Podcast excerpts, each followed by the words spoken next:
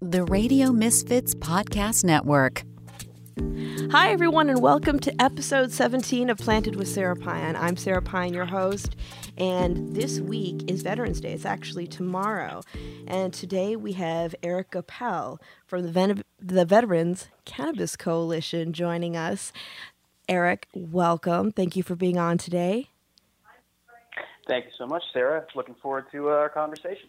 Yeah, well, we've got a lot of great stuff to cover. Um, with this being this week being the week of Veterans Day, it's it's really important to talk about a lot of the great work that you and other veterans are doing to create access for people who need it. And one of the things I wanted to start out with so that our listeners understand why this is so important um, is talking about vets and PTSD. You want to talk a little bit about that? And, and actually, before we do that, let me go back a little bit Sure. more. Let's talk about your organization and why you started it. Uh, right. So, the Veterans Cannabis Coalition, uh, we're an independent advocacy group founded by myself and my uh, co-founder Bill Ferguson in 2000 or 2018. Excuse me. Um, we're both Iraq War veterans. We had both spent, uh, you know, s- a significant amount of time in D.C. working on policy and lobbying um, issues in a variety of different contexts, and we had, we saw the the real need for a persistent um, veteran advocate on cannabis-related issues because we both personally understood the you know the powerful in- impact, especially medical impact of cannabis. We had seen that um, repeatedly in the lives of other veterans we had witnessed, or you know we had we had we know and had have gotten to know uh, over the course of our advocacy, and we've seen the I guess what would you know the, sort- the sort of uh, worst case scenario where veterans who you know were on cocktails of toxic and addicted medic, uh, pharmaceuticals who had almost you know no al- no real alternatives uh, you know or alternative forms of treatment available to them who over time basically succumb to uh, what I would consider like pharmaceutical harms right uh, you know the the lot, a term that's uh, often used in you know in relations to seniors and how many medications they take and I think you've dealt with uh, you know senior patients too right polypharmacy Yep. taking multiple medications at the same time, um, often, you know, often taking medications to counteract the side effects of other medications, right? Right. And veterans and PT and you know you mentioned PTSD a little bit before this, and this is a, probably a good way to segue right into it, right? Like PTSD is a very complex condition. Right? There's physical, there's phys- physical, physiological aspects to it, you know, like hypervigilance and you know. Um, you know th- things that uh, like you know physical responses like you know sweating and things like that and there's also tons of you know mental aspects to PTSD uh, like depression and insomnia and anxiety right? Now because they because PTSD is a condition that presents both physical and mental symptoms and because we exist in a medical system that basically assigns one pill you know per uh, major symptom veterans end up you know, being prescribed, you know, four, five, six, you know, in some, ca- you know, in, in very severe cases, you know, close to a dozen different medications to manage, you know, these different symptoms that are arising from these complex and, you know, oftentimes overlapping uh, disorders and other conditions. Now, the end result of that is that there are a lot of, you know, veterans end up, um, you know, my co-founder, you know, uh, experienced this directly uh, you know, they, you know, it ends up sort of in this perpetual brain fog, or you know, having fits of uncontrollable rage, or you know, just and you know, sexual dysfunction, or any number of other side effects that come with, you know, heavy pharmaceutical use, um, on top of their existing, you know, their already pre-existing conditions, it, you know, and we wonder why veterans die at such high rates of suicide, and more importantly, why why the rate of suicide has not changed in 15 years, despite billions of dollars in interventions and dozens of you know programs and reports and commissions and all sorts of other you know interventions designed specifically to prevent veteran suicide. None of them none of them have made an impact. In fact, veteran suicide is up six percent. I mean, the last you know based off of based off of the you know most recent data, which is always two or three years behind Right. um, because that's you know that's the kind of you know that's the government we have right now. Um, you know, and why is that? Well, it's like the one thing that the VA and private health and a lot of these interventions have never really taken into account is that pharmaceutical use. Right. Because it's it's just like sort of it's like in the environment, and you know people will sort of obliquely recognize it, but like you know, and this is where this is what I tell now you know staff and members of Congress and really whoever else will listen to me, right? Which is why are we why are we surprised that veterans continue to die at such high rates of suicide when we regularly prescribe them drugs that are known to increase the risk of suicide, right? Right. And, And, then providing there's- them no alternatives. Yeah, and then when you think about just what a person goes through when I, I think about like in my family, my grandfather and my great uncle both were in World War II, and my my uncle Vilho was with Patton from Africa all through to the concentration camps. When he came back, he didn't he didn't he disengaged from society. He came back a war hero but he was never the same. And i i just think about you know when people go into self-medicating whether they realize it or not like my uncle his his response to that was having issues with alcoholism. And that's generally it, right? Like alcohol has been, I mean, if you want to go back to, uh, you know, talking about like PTSD and, vet- the veteran experience, a, a lot of times um, you'll see in like treatment literature re- references to like Odysseus, right? You know, you know it's a, a Greek, you know, classical Greek hero written by Homer who spent years, you know, he, he went, Odysseus went off and fought a war and then essentially spent these uh, allegorical years sort of wandering and trying to return home, right? And in the in the sort of course of his experience, he evidenced all so many of the symptoms of PTSD or you know moral injury, um, which often kind of get lumped lumped together. yeah And you know even someone like your uncle, you know like your uncle who fought in a you know, I mean I can't think of a more just war, right? That the United States at least has been engaged in, you know, than fighting you know Nazi Germany and Imperial Japan during World War II. Uh, you know, and and to think that you know people who were you know, even people, you know, soldiers who were fighting, you know, fighting the good fight, so to speak, right, to come home with that kind of trauma and to be, you know, and the expectation is sort of like, don't talk about it, right? Yeah. Like, you know, and and to know, especially as a World War II veteran, that 10 million other or 14 million other people served, you know, not necessarily in the same battlefield that you did, but you know, a lot, a giant chunk of the United States population served in one way or another during that war. It's it's true, and and that's one of the things you know. My uncle and my grandfather never talked about the war. The only thing my uncle ever said was, well, what I learned later on.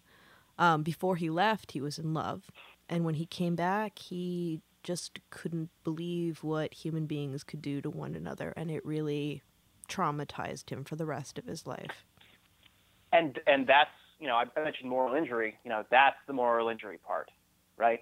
Whereas like PTSD, you know, if you look at the the sort of literature around it, theoretically there's a triggering event, right, that puts you in fear of your life or the like, you know, it's like essentially, you know, you're you're put in fear of your life. You've you witnessed death or you know something pretty heinous. Um, you know, and either witness it or fail to intervene, or you know, there's there's a variety of things, but usually there's some sort of trigger.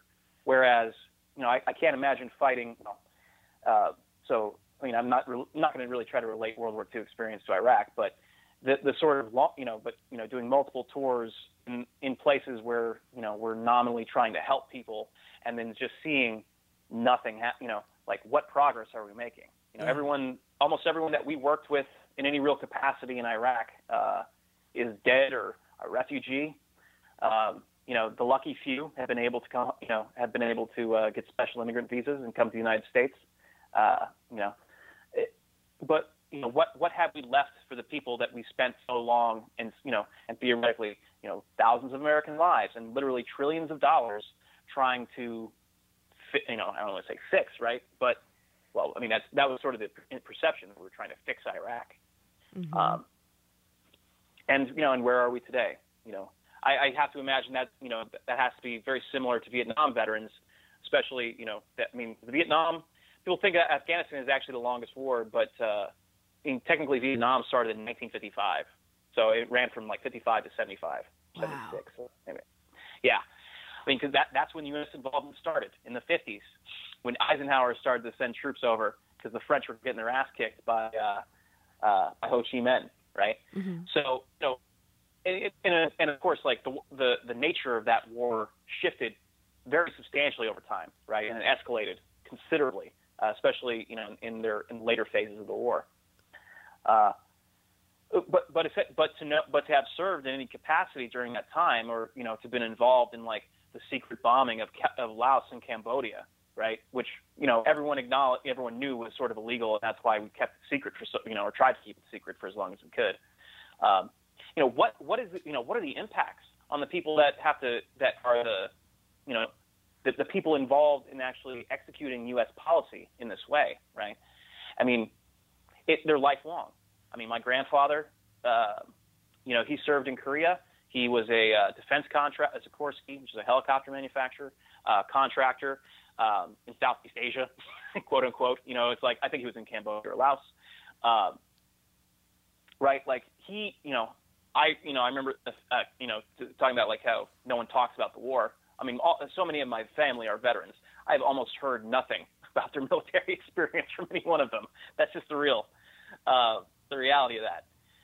You know, and my grandfather the same way. You know, both of my grandfathers served. One, you know, one was a, uh, a career naval, um, uh, career sailor. You know, the other was also a sailor. You know, did his time. They all had so much, you know, pent up,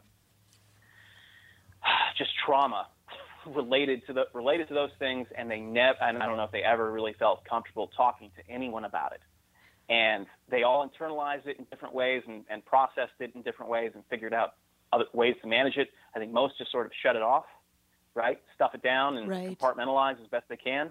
But of course, it all comes out in periods of stress or you know alcohol use or other drug use, right? Like when you're you know the guard starts to slip and now the memories start to come back and because you've never been able to you know deal with it in any in any real substantive way you know you're just overwhelmed and you lash out or you self harm or you do any number of things that aren't you know that are that are like you know that's all it's all it's all lose lose right? Like and that's you know that that has been the veteran experience for a very long time.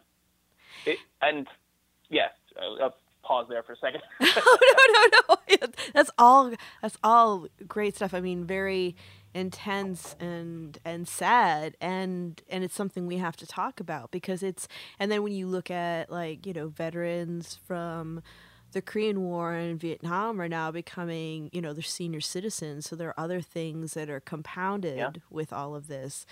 And and like you were saying, you know, there's a lot of pharmaceuticals that can create a a, a suicidal a tendency for suicide. And then you also have, as people are getting older, um, with dementia, like when we we talk about like there are, are there's a black box formulary of uh, pharmaceuticals that they use to treat people with dementia, which one of the side effects, uh, strangely enough, for people with dementia can be sudden unexplained death and you know we've actually well, been able... Alzheimer's is one of the top killers, right? Uh, right uh, in this country. Yeah. yeah. and that's you know when my my grandmother had it, and and I wished I would have been able to give her cannabis. Yeah, because yeah. there's the, oh, there's, there's so much that it does to help with that too. You know. Yeah, my yeah. So I mean, my uh, you know my so all my grandparents have passed. Um, both my my uh, my mom, my maternal grandfather you know, he was he was the career uh, career sailor. You know, he passed uh, before I was born. Right? He was a coal miner. Went off in the Navy for 20 years. You know, uh, came back with a family, and then kind of returned to the mines. You know, and he but you know he smoked and he drank. You know, my grandfather died of heart disease. I mean, relatively, uh, you know, in, within the within the age of, I guess, expe- you know, life expectancy range. So, I don't think it was particularly unexpected. But my grandfather, my grandmother dealt with Alzheimer's for uh, for years, and uh, both my mother and my stepfather died from alcohol-related uh, complications. Um, and they they were both veterans as well. My my grand or my stepfather being a uh, combat veteran from Vietnam, and my uh, my mother being um, uh, she served in during the Vietnam era, but she was you know but uh, she I think she was a, a signal uh, corps analyst at that time wow. radio communication stuff back in the day, right? You know, very primitive, I'm sure, compared to what we're anything we're dealing with now. But like at the time, of course, got an edge. Uh, you know, and it's like that's that's been my family experience is sort of you know knowing that you know, and, and kind of seeing seeing the sort of long term effects of just never really been able to find something that works for you that doesn't come with just severe side effects, whether you know, or uh, or other or complications, right? Like alcohol, I guess. You know, people have successfully self-medicated with alcohol for successful. I mean, might be uh, kind of a, a relative term there, but you know, stable on alcohol, I guess. Right. For years, potentially. Right. Until until they're not right? Until the hepatitis or cirrhosis or you know something else you know comes into play or a DUI, and then all of a sudden, right? Like it's no longer it's no longer working for them, and in fact, it's now turned you know pretty considerably against them, and that that is not the case with cannabis. Right. And, you know, to your you know, if, if, if I could offer my grandmother or my mother, my stepfather, any of the any of the people I've known who would have benefited, uh, who have passed, would have benefit benefited from it, I would have, and that's I mean, and that's a big part of uh, you know what drives a lot of my advocacy is sort of this not this knowledge of how many people in my life personally or you know secondhand have uh, you know have passed and suffered. I think unnecessarily because of prohibition. Right, and so when we're trying to to smooth that road for access for people, what are some of the things that you're coming across? I'm imagining that you've had a lot of roadblocks on the federal level. Right. Yeah. We, we initially got started trying to move a cannabis research bill um, through the House, and we were initially pretty successful in 2018 when we when we got started. Um, the VA cannabis, uh, excuse me, the VA Medicinal Cannabis Research Act 2018 became the first the first cannabis related bill of any kind, to, to our knowledge, ever advanced out of congressional committee. Um, and that was the House Veterans Affairs or the House Veterans Affairs Committee under Republican leadership, which is even more surprising. And so, you know, us being not not cynical enough, apparently, thought that we actually had a shot of, you know, at a VA cannabis research maybe being the first, um, you know, the first kind of like chip in the the wall of prohibition, right? Because we knew that it wasn't going to subst- it wasn't going to substantially change people's you know veteran access to cannabis or anything else, but at least it was going to lay the groundwork for future for future reform, as well as you know undermine the government position that cannabis has no medical value. Right? We all understand that it does. The, the federal government admits that it does. At least that admits that the individual constituents of cannabis have medical value, if, even if somehow the entire plant together does not. Um, you know, and you know, but that bill failed. Uh, you know, uh, it failed because the you know Republican leader Republican leadership at the time didn't want to take it up, and unfortunately, we, we've seen essentially the same issue with uh, under Democratic leadership. The bill, you know, pa- it was delayed for a year, passed out of committee right before COVID in March. But will it ever be included in any uh, in any packages or pass as standalone legislation? Well, it still hasn't. So my expectation is that it won't, and that's all. That's that's purely a reflection of political will. Right. Um, you know, we we've seen, you know, but to the, you know, but uh, but on the on a good note, right? Veterans Cannabis Coalition is part of the National Marijuana Justice Coalition, which includes the ACLU and NORML, uh, Drug Policy Alliance, and you know, uh, 12 other uh, nonprofit and uh, or 11 other uh, nonprofits and uh, advocacy organizations, and collectively, we're all advocating on behalf of the MORE Act, the Marijuana Opportunity Reinvestment and Expungement Act which deschedules cannabis, decriminalizes, deschedules, which effectively decriminalizes, because just to explain to folks um, who might not know the difference, rescheduling cannabis would just mean changing it from a Schedule One substance, which mean which is defined as having no medicinal value and a high potential for abuse, to a lower schedule. But it still retains the criminal penalties for possessing a controlled substance without proper medical um, documentation, essentially. Whereas descheduling, removing cannabis entirely from the Controlled Substances Act, it's a plant and shouldn't be on there in the first place, that basically effectively decriminalizes at the federal level, meaning that it's no longer a controlled substance. So that means possession, cultivation, manufacturing, transportation, all of the other crimes, quote unquote, that are associated with using or having cannabis are removed. Right? It doesn't. It doesn't. The, the critical point there is that it does not create the enabling what they call enabling legislation to then federally legalize cannabis. That's the big thing that people might not quite grasp is that descheduling does not mean that the federal government now allows for import export or that interstate commerce is possible or any of that, right? It simply just removes uh, cannabis from the Controlled Substances Act and then and you know creates the uh, the the um, the circumstances where you know Congress can then pass further legislation to answer those questions. Because in the meanwhile, bet- between descheduling and, and full legalization, the states are basically you know at their own devices. So you know California, um, cannabis tax and regulation laws are not going to are not going to change. You know under federal descheduling, it would only be under some future and currently unproposed um, you know tax and regulation uh, scheme, which no one is no one's really at that point yet, even advocates. Um, mainly because every state has kind of taken their own approach to uh, legalizing, taxing, and regulating cannabis, and for the most part, advocates are, are like myself are very are inclined just to kind of let that play its course and kind of let people catch up uh, more or less before we before we start to push for um, you know sort of uniform um, regulation of, of, of, cannabis. And more importantly, I'm, I'm not really a, a fan of a lot of federal intervention in, in cannabis in general. you know, because it's a plant. So it's like I don't really, you know. So beyond, you know, beyond commercializing it and uh, and licensing in that way, I really think that individual rights to use and associate with others who use and um, for non-commercial purposes shouldn't be infringed whatsoever. So, um, but that all sort, you know, that's all sort of in the wind currently. That, yeah. but the MORE Act is going to be coming up for, you know, today is uh, November 10th. Tomorrow is Veterans Day. The MORE Act should be coming up for a vote either the first or second week of December. So that will be the first opportunity that con- that that any Congress is going to have to vote on a cannabis descheduling bill, which again, not legalization, but the first kind of the first step, um, or you know, a, a, large step to, or you know, effectively, it, it does it doesn't legalize it, but it does end cannabis prohibition as we know it. Right. Right. Right because it will no it'll no longer be treated in that way legally. Well, okay, so when you and I met, we were doing a we were doing a veterans uh, a cable show, and we were talking yeah. about cannabis, and we had somebody from the VA on there. Um, and it's been a little bit of time, so I'm imagining there may have been some changes. What? Uh. Yeah.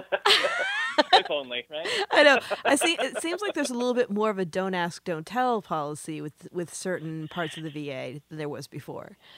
It, it, it's it's a very mixed bag, right? The VA is 300 and I don't know 50,000 employees, over 1,100 uh, you know uh, clinics and, and hospitals and all all this admin and everything else. Right? They operate in all 50 states. It's it's the largest unified medical system in the country, the VA, serving over six million veteran patients, six million veteran patients.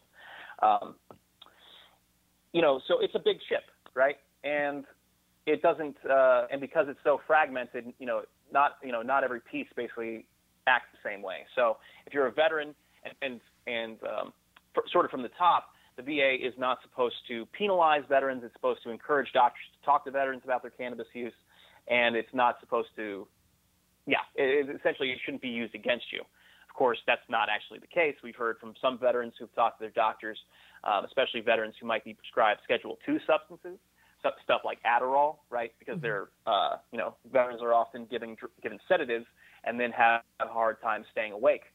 So, you know, they, give you a sedative to put you asleep, and then they give you a stimulant to keep you up. But in reality, it's like you're just speedballing, right? Mm-hmm. I mean, mm-hmm. you're taking amphetamine, Ad- Adderall's amphetamine, um, you know, and then you're taking something like Ambien or you know a benzodiazepine uh, like you know uh, Valium or Xanax, uh, you know, to get to sleep.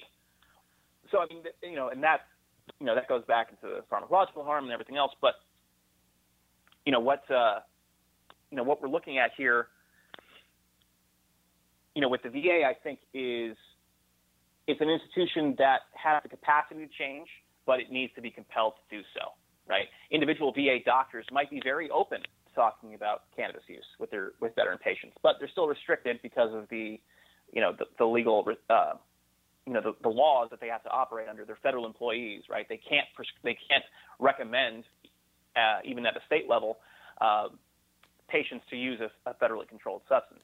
That is the the big contention between the VA and and and some advocates basically asking the VA to, to get in, involved in this.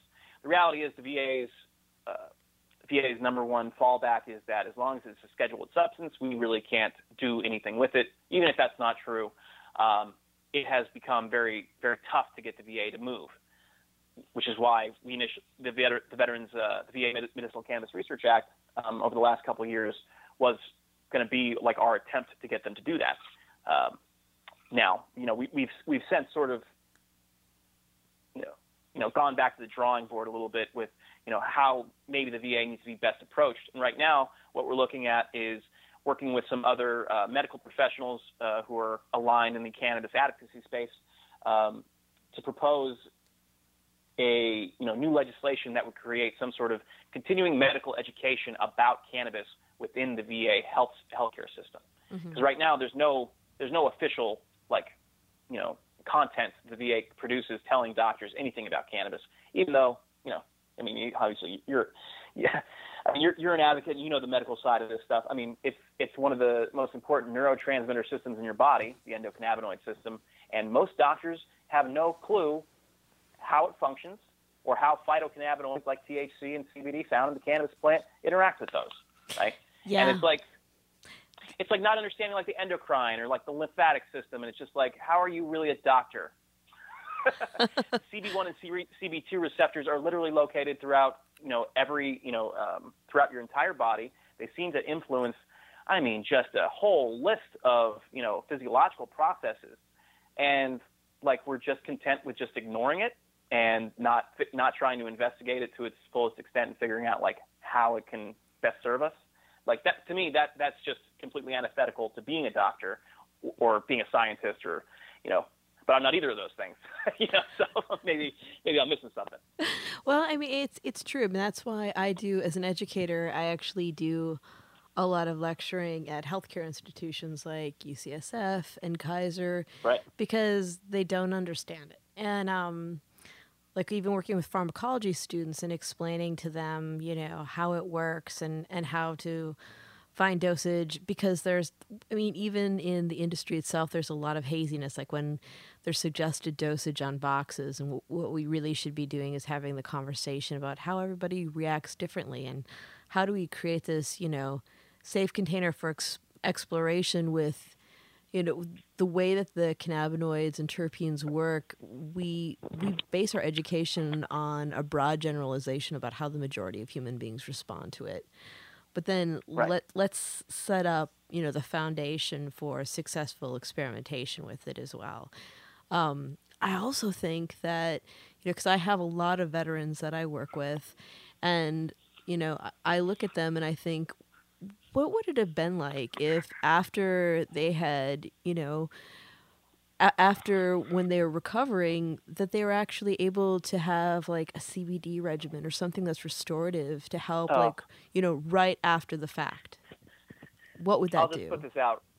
I mean, I mean, I'll just put this out in the air in the hopes that someone puts it, you know, takes it up. But like, if I if I was to design a a clinical trial, like the first clinical trial I would do with a cannabinoid would be to put CBD up against ibuprofen or any other NSAID, non-steroidal mm. anti-inflammatory drug um, the like NSAIDs, especially like ibuprofen and Advil, Tylenol, these have become like the crutch of the healthcare system for treating inf- inflammation and essentially pain that doesn't rise to the level of being prescribed an opioid, right? Yeah. But the res- you know, but you you know what the results of this stuff. I mean, you're you know, I was at one point, I had like uh, while I was still in the military, you know, they call them like Ranger candy, these 800 milligram tabs of ibuprofen and we were we were told to take four of those things a day. wow. 3,200 milligrams of ibuprofen a day, and I know I was taking more. I was probably taking close to like 4,000, you know, or over 4,000 milligrams a day, right? Because I had, you know, because I was I was in a position where I was, in, you know, I couldn't really get real medical care, or not the kind that like, like I couldn't like I can't stop doing my job. Yeah. you know, I'm in pain. Um, how am I going to get through this, right? And there's so many people in the military that basically adopt that mindset because you're forced to, and they carry that outward with them, right? Which is like, I, I, I don't have any help, so how am I going to get through this?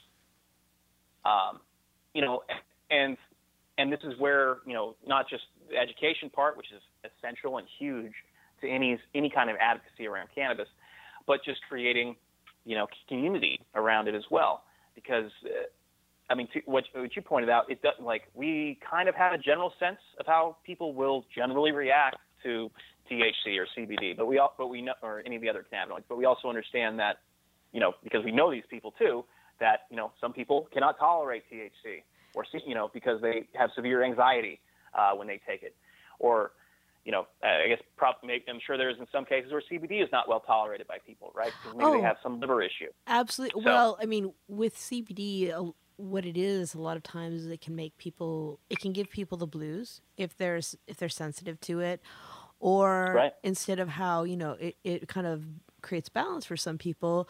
For some people, it can elevate them to the point where they actually feel like slightly agitated. It's a it's a small group of people, but it's much more than we thought it was before. And as more people start to use it, we'll start to, you know, see these interesting reactions, which a lot of them have to do with our neurodiversity as well. And that's one of the things that we don't take into consideration is like our brain chemistry has so much to do with how we metabolize cannabinoids as well. Well, I mean, and think about, uh, I mean, we'll just stick to veterans, right? The, the, the brain chemistry of a veteran can change and probably has changed, right? Especially for veterans who have experienced traumatic brain injuries, right? Their, their, no, their brain no longer functions like it used to. And more than likely, it, it has some sort of disordered function. It's no longer working in, at, it, there's no longer in homeostasis. Yep. So, it, you know, and, and the and the normal um, course of treatment for something like that would be drugs and surgery. You know, maybe, maybe I mean, maybe not even surgery, but you get stuff like, I mean, and and if it works, it works for you, and I'm I'm happy that this is an option. But you know, I, I don't know if you're familiar with stellate ganglion blocks. I was just doing a just kind of brushing up on that today. You know, that that's one of these proposed treatments for PTSD. They propose all these exotic and, and invasive therapies, and it's like, and they still ignore cannabis, which is one of the supremely frustrating things about what I do. But you know, this is essentially injecting an, anesthe- an anesthetic into the base of your brain, into like uh, into the stellate ganglion. Yeah. Um, you know, and but because you know, but it it I think it what is it called? It like calms the limbic nerve or something along those lines. And there's there's a there's a part of PTSD is basically getting caught into a uh, continuous like fight or flight response, Uh-huh. right?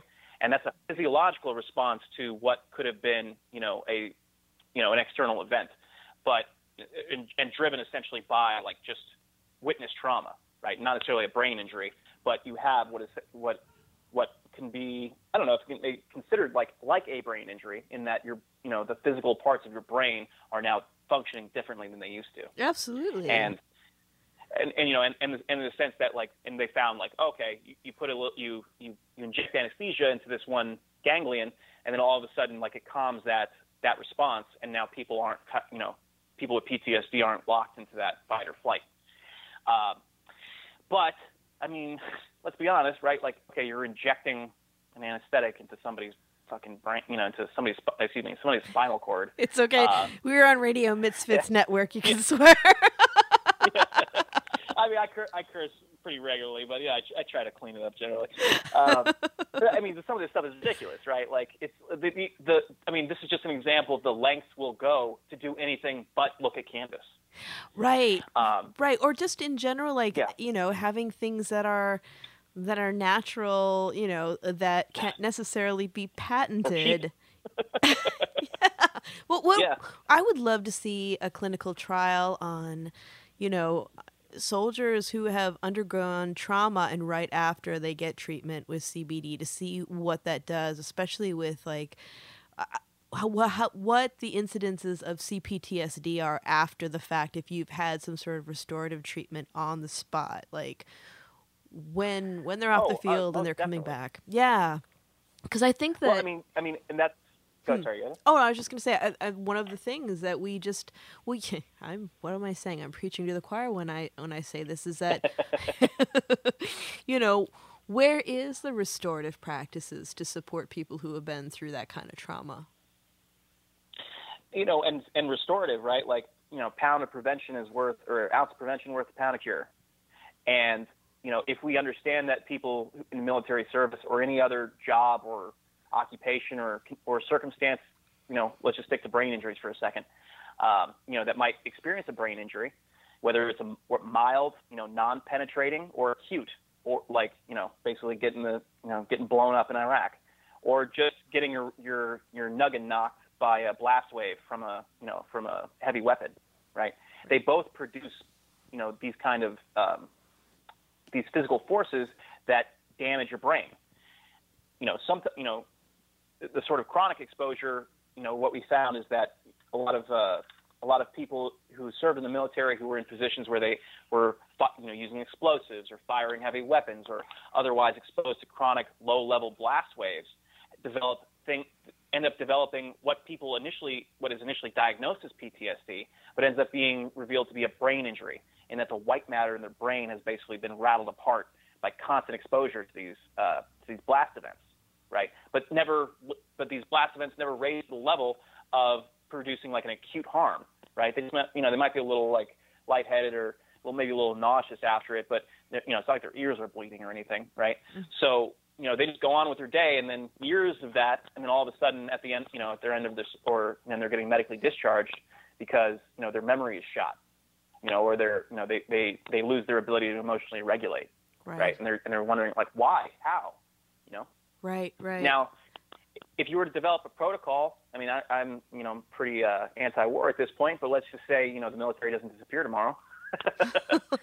uh, you know, and you wanted to protect the people, you know, the people that were training at least, and you know that these that these blast like blast exposure is a thing that happens. You know, I I, I want to say the Israeli the Israeli um, military has experimented with CBD nasal sprays as a prophylactic or as like a uh, an immediate you know therapeutic for people who have been exposed to blast events, right? Because hey, CBD, you know, um, among with other the, the other non-psychoactive cannabinoids, patented as neuroprotectants and antioxidants by the health by the Department of Health and Human Services back in you know 2003, ancient times. Right. Right. Like so, you know, we, we understand that these things have those, you know, that these things have those effects the fact that we continue to not use them or implement them in any real way is really just a, a, a reflection of our lack of political will. And, and I'm sure, uh, you know, an ocean's worth of misunderstanding or lack of understanding about the efficacy of cannabinoids and cannabis medicine in general, right? Like that's that's still a huge, uh, a huge uh, thing we've got to overcome. Because I think, and a lot, because a lot of uh, elected leaders are still thinking this is just like, oh, this is just going to be how we're going to balance our budgets. Yeah. No. Yeah.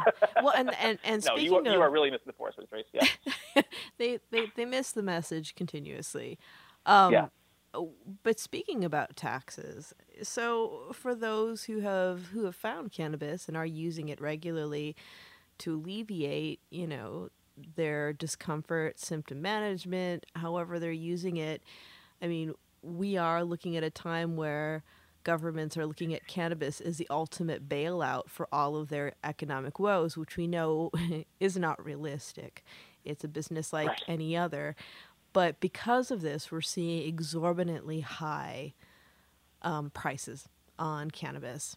And when legalization yeah. occurred, all of our compassion programs dried up. And so, with the collective efforts of people like you, me, our, our colleagues in the greater cannabis community, people like Joe Roney, um, oh, yeah.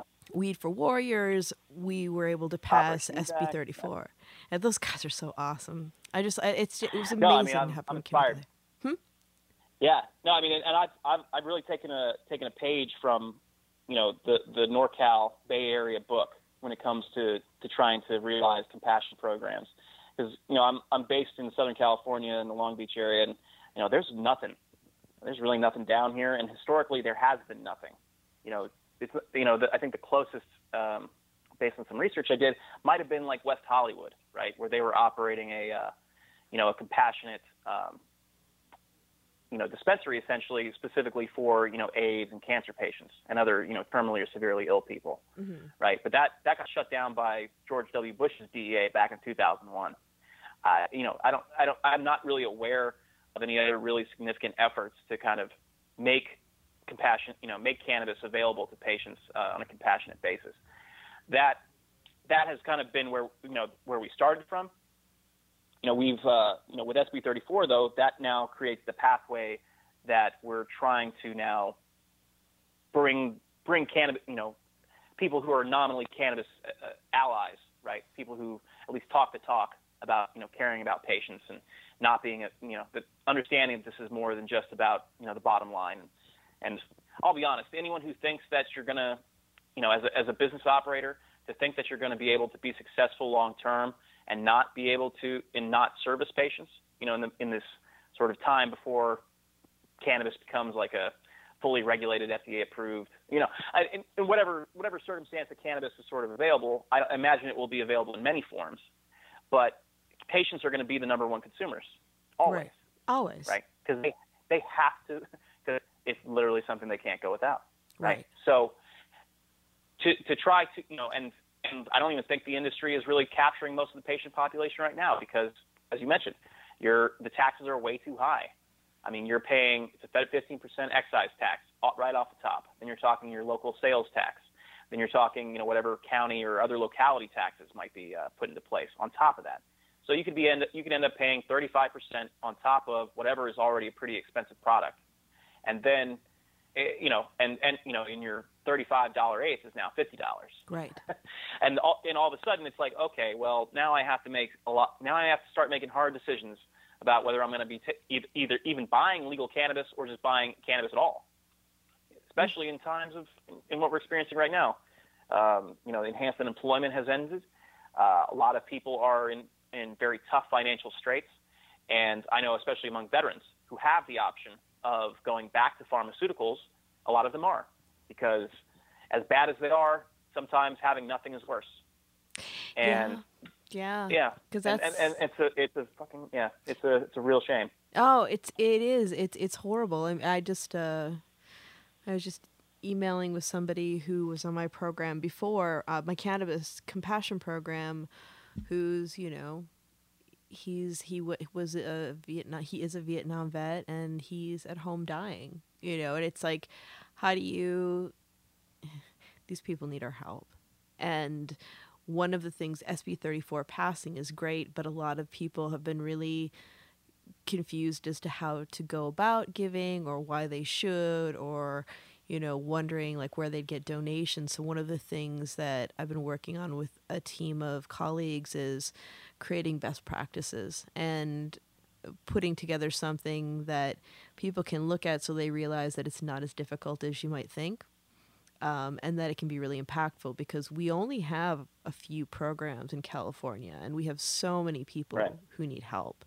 So we need to do what we can to encourage people to to start doing these. And I'll have to say, like when I I started my program back up in October, and um, I was just overwhelmed by the generosity of the companies for donating because I, I was really nervous. I mean, we prior to COVID, we were looking at major extinction events in our industry. So, you know, right. you want to be able to serve the people in need, but you also are cognizant of the fact that a lot of these companies were in distress too, but people really, really pitch in to help. And I just think that, you know, we just need to let people know that it is possible to do this. It's not as hard as you think it's you know I know Metrc's scary, but it actually supports this now. yes, you know, exactly. Metrc is everyone's nightmare, um, but we do like and, and it's it's it's just it's it's crazy how you know we can't forget the people that we actually the reason that we have access to cannabis now is because of these people who are sick. Exactly. It was cancer and AIDS patients, right, Yep. who basically paved the way to, to commercialization of cannabis in the state and across the country. Yeah. I mean, in this and you know in San Francisco, right? Uh, you know, gay Vietnam veteran hippie Dennis Peron, you know, Brownie Mary Rathbun, you know, a lot of other, uh, you know, and also, I mean, obviously there were advocates that joined in, in the Prop 60, uh, excuse me, Prop 215 battle uh, for SoCal too, but it has been predominantly, um, you know, Bay Area folks, and I've kind of developed my own theory as to why there's just been better compassion in the Bay. And I want to say it's just because you have so much better access or close access to outdoor. Yeah. Whereas basically in Southern California, everything has been grown for indoor and for you know for sale, it's a lot more expensive to grow indoor. Um, you know, it, it's it, it's less uh, less feasible for some of these operators, even if they were inclined to do so, to give away free product, even if it's stuff like trim. Uh, whereas you know the bay, you know up in the Emerald Triangle, you know in the Bay Area being right at the, uh, the you know 100 miles south of that, uh, you know, and a lot of farmers who basically you know who who really uh, I, I guess lived that sort of ethos that this is something to be shared, right? And this is something that you know everyone should have access to. And yeah, you know I'll you know I'll grow and I'll make my money, but you know I'll give you know I'll give 10, 15, 100 pounds away uh, to people who need it just because, right? That's just you know it's like giving giving back to the earth in a way. Yeah. Um, you know, trying to get that ethos back into the cannabis industry, I think, is what's going to save it. To be honest, I don't think that it's ever going to be able to get the kind of tax relief it wants in any kind of near term without allying directly with patients because the industry doesn't have the people numbers to really turn out any kind of movement to help them, right? They have to rely on paid lobbyists. You know, who's going to come to bat for these for some of these uh, businesses if for whatever reason you know the state or locality started to go after them for any reason. Yeah, right? I I definitely. Who are your allies? You know. Yeah, I, I think that it's definitely it's, still very much a grassroots thing because when you look at when when we passed Prop 64 and California allowed adult use cannabis. You know, people were saying to me, you know, basically because I was, you know, back for the 215 days, kind of like, ah, girl, you're obsolete. right. Medi- medical's no more. We don't need that. And I was like, well, whether we're calling it medical or recreational or adult use or what have you, it's still a substance that creates a reaction in the body. And I really don't think it's going to be a bunch of stoners that haven't had access to cannabis before busting down my doors. And I was right because what we're really looking at were people who didn't want to have conversations with their doctors about getting recommendations, but were curious about what cannabis could do to help them. So we still, I mean, we have people who come in and, you know, they're curious and they really just want to know what it's like to get high. And there's nothing wrong with that either. I don't want to, cr- I'm not creating any stigma around that. But what we're getting more of are people that are saying, I'm having problems sleeping or I'm anxious, or hey, do you think if I took this after I worked out, it would help my muscles bounce back faster? You know, like lots of questions like that more so. And even though they don't have cards, they're still looking at using it in a way that's more about creating balance. Well, I mean, I, I look at it just like, you know, it, it, it's, it's, you're right. You know, this is a plant. It has compounds, chemicals. These chemicals have effects on your body you know, we understand a lot, some of the effects at least, and some of how these things, you know, how THC interacts with your receptors, and you know what kind of system, you know, systemic change it creates in, in your body, and all the different processes it influences, right? And then how does CBD do that, and how do these things do that in combination, and how do they, you know, and that's and that's where I, I truly believe that there's a cannabinoid for it for everybody, right? Mm-hmm. There's nothing that anyone is taking either as a medicine or consuming as a food, I don't think that could be either replaced or enhanced with some cannabinoid. Um, or, you know, if you just want to like, you know, t- step back a little bit and just say, uh, you know, hemp seed, you know, even as a, you know, just as a plant product. Um, you know, and that's, that's the potential of this plant. I mean, it's so vast. It, it is.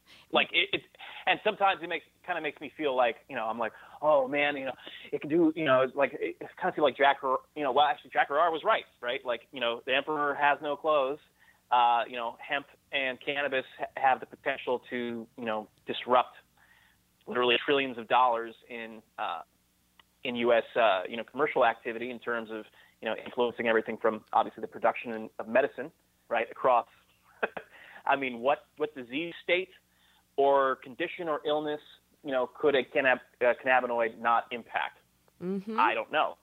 Probably all of them, right? Like, in, like once we once we really start to you know go down this ladder and really figure out you know what what everything's doing and how we can get them, and more importantly, like how we can uh, you know produce them at scale because a lot of these you know THC and CBD are cheap, right?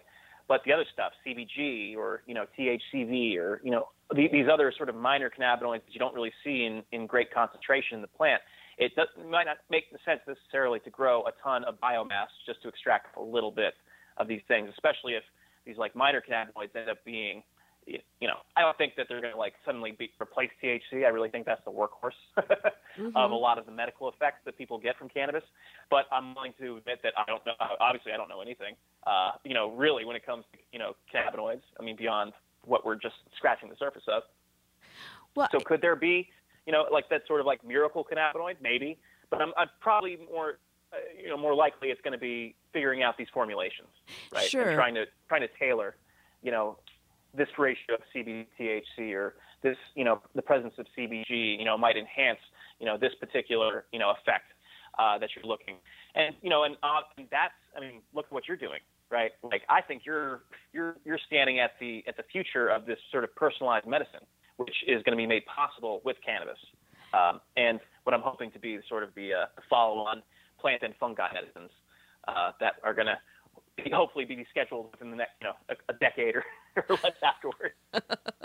well, there's a lot of there's a lot of synergy between it all, you know, and that's that's why the not, thing, right? Yeah, and and I think and why not put it back in the hands of individuals, you know, rather yeah. than just gatekeep it all behind, you know, and, and obviously a very, uh, I really don't like demonizing pharmaceuticals as a rule because they exist, they have certain effects some people really benefit from those, right? Mm-hmm.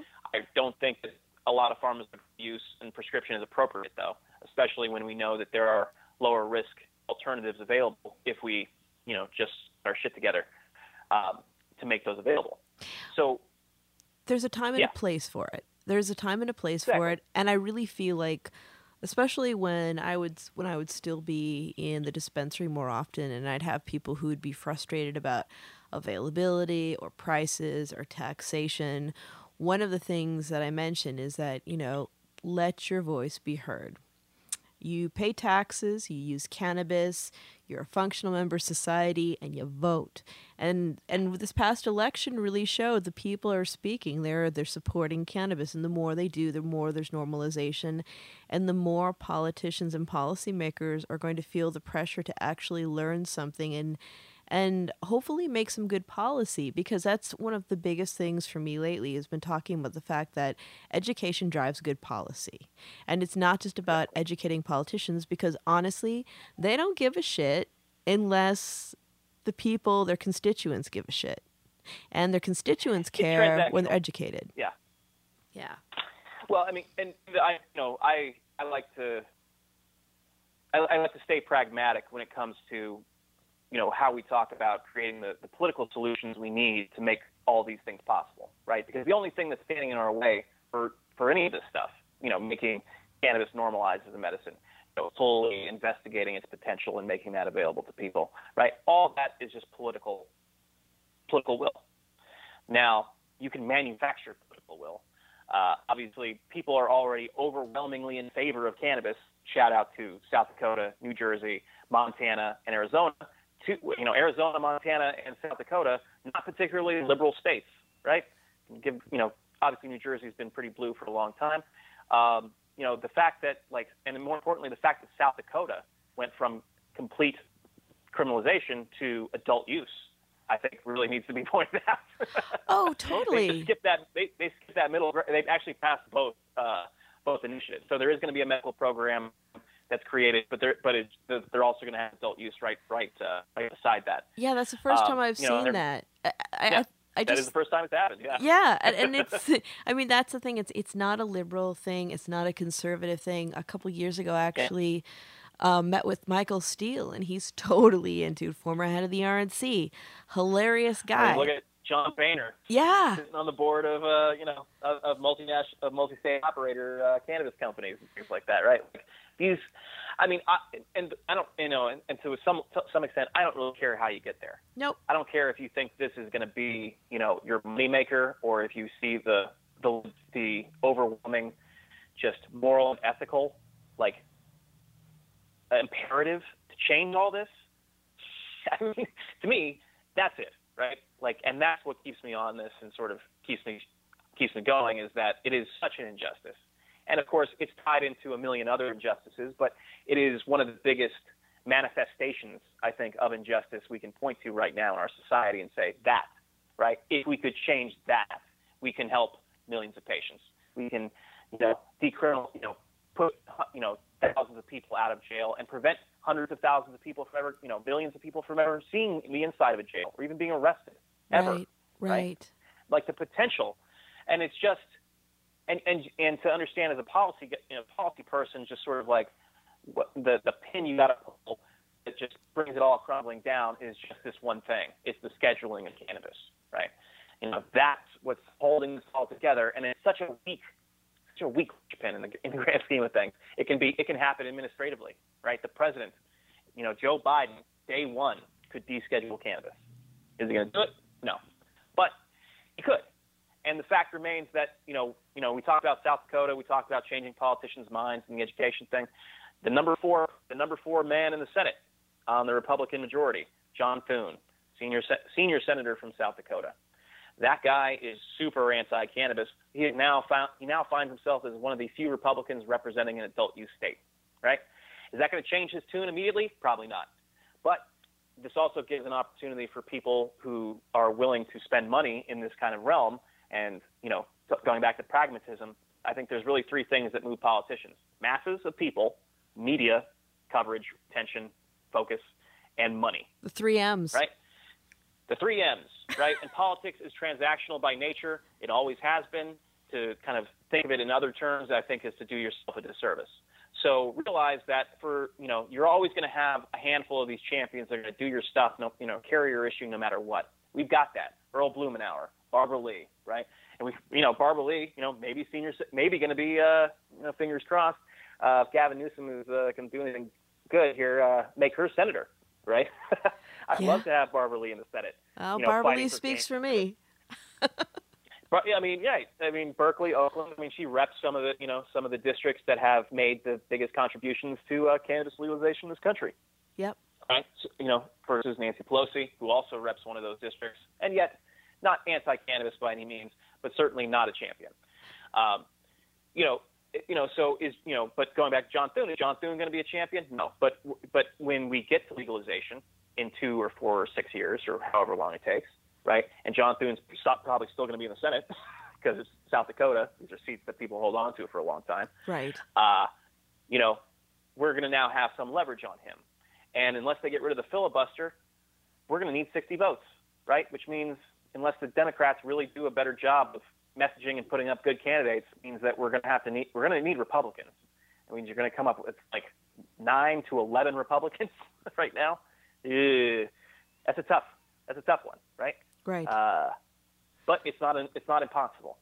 And as states, I mean, and honestly, the, the states kind of make make all federal change possible. And I mean, eventually we'll just get it to a tipping point where you know once once three fifths of the states have done it, gone adult use. I mean, if Congress hasn't moved by then, I think you've got very strong grounds to introduce a constitutional amendment, right? You know, if you can get three fifths of the states to essentially uh, agree to ratify, uh, or, or you know, create some sort of like interstate compact, um, similar similar to what's kind of happening with like electoral votes and other in other ways. But um, anyway, th- there's there's a lot of ways that sort of you know the the tail can wag the dog here.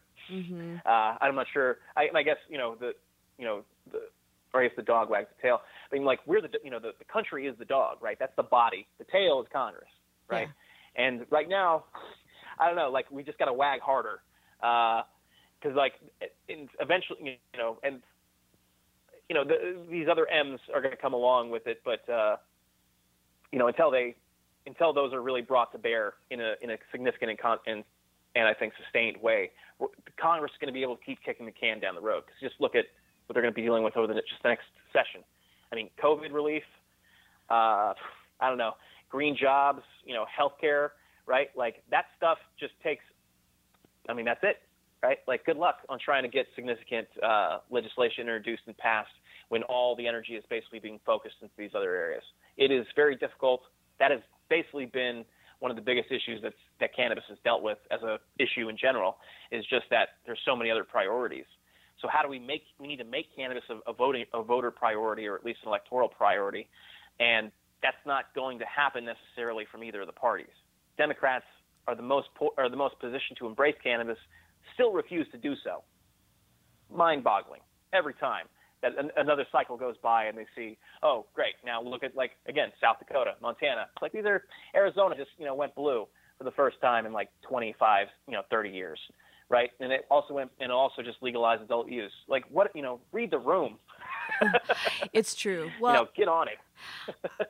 I think I think there's no way that it can be denied that it's it's happening and that more and more people are getting interested and even when people live in states where there isn't cannabis when they're visiting other states like we get a lot of people from all well in the time that we when we don't have covid although tourism is actually starting people are starting to visit places again um but- Interesting. yeah, I know. We get, you know, a lot of people are are curious and want to check it out and I just really, you know, I just want to thank you for you know what you're doing and you know what your other veteran colleagues are doing to to help people because it's you know we need to we need to honor and support our vets and also this work furthers it for everybody else as well we really we have a lot a lot of work to do even you know Thank what- you for saying that. yeah. Yeah. Absolutely. And um and I I really look forward to you know collaborating on on future things. So you just you just let me know if you ever need my help. Um and also for our listeners who are interested in learning more about your organization and what you do, how can they get a hold of you on social media or follow you? Oh yeah. So uh, first, let me just say your your point that like you know what what what we're trying to do in the focus on veterans. I, I really try to broaden it out, right? It- you know, veterans are part of a community. You know, if if anything, I think we're we're excellent messengers, but we but we obviously can't do it alone. Right. No, you can't. So, yeah. So I mean, we, we, we need we need the support, but we're you know this is my second service. This is my partner, and I know a lot of other veterans. You know, you know, sh- shout outs again to uh, you know uh, Ryan Miller in Operation Evac, and you know Sean Kiernan and Mark Carrillo at Weed for Warriors Project. You know Joe Oh, Arion at uh, Wheatley Everybody's Collective. I I mean- so hard. Yeah, and they're right. I mean, they- and they're they're they're they're they planted the flag for for veterans and patients, right? Like our focus is currently on veterans, but you know, the more support that becomes available, I really see this as a you know this is a uh, an all patient, you know, all community type effort, right? And the more people, the more people we get and bu- and get to buy into this, the more uh, more likely we are to succeed in our sort of long-term goals and normalizing and making this available to everyone. Uh, so yes, that all being said, the ways that you can uh, you know follow us or learn more about us, um, we're at www.veteranscanna c a n n a coalition.org. Uh, that is also our handle on Instagram and Facebook, Veterans Canna Coalition. Uh, yeah, and if you have, uh, we currently have a call to action uh, on the MORE Act. So if you have any interest in contacting a member of Congress and sending them a message about why they should support the MORE Act, particularly uh, you know as it relates to veterans, you can text VCC, that's Victor Charlie Charlie, to 52886, and you'll receive a link. Click on the link, uh, enter your zip code and address, and basically it will direct you to your member of Congress, who you can then send a message in support of this bill, um, which would, again, deschedule, decriminalize, and importantly, uh, fund the uh, restorative justice programs like expungement and social equity. Eric, a pleasure always. We always have stimulating conversation when we get down on policy and everything. Yeah, we got to talk more. Yeah, oh yeah, yeah, yeah. We definitely will talk more. And I'd love to have you on again too, especially when there are are new things that you're working on. So everybody, Eric Goepel from the Cannabis or I'm sorry, the Veterans Thank you so much, Cannabis Sarah. Coalition. Thank you so much. Um, if you'd like to follow Planted, we have social media and website links. Um, on Instagram, we're Planted with Sarah. We are also Planted with Sarah on Facebook. Also, www.plantedwithsarah.com. And of course, you can find us on Radio Misfits Network, uh, Amazon, Pandora, Spotify, Stitcher, uh, Google, and Apple Podcasts. So stay tuned this month. Um, like I mentioned last month, we are going to two episodes a month. Um, really exciting coming into the new year with so many great guests. So please, everybody, uh, stay in touch, stay safe, and be good to each other out there. It's a crazy world. Take care.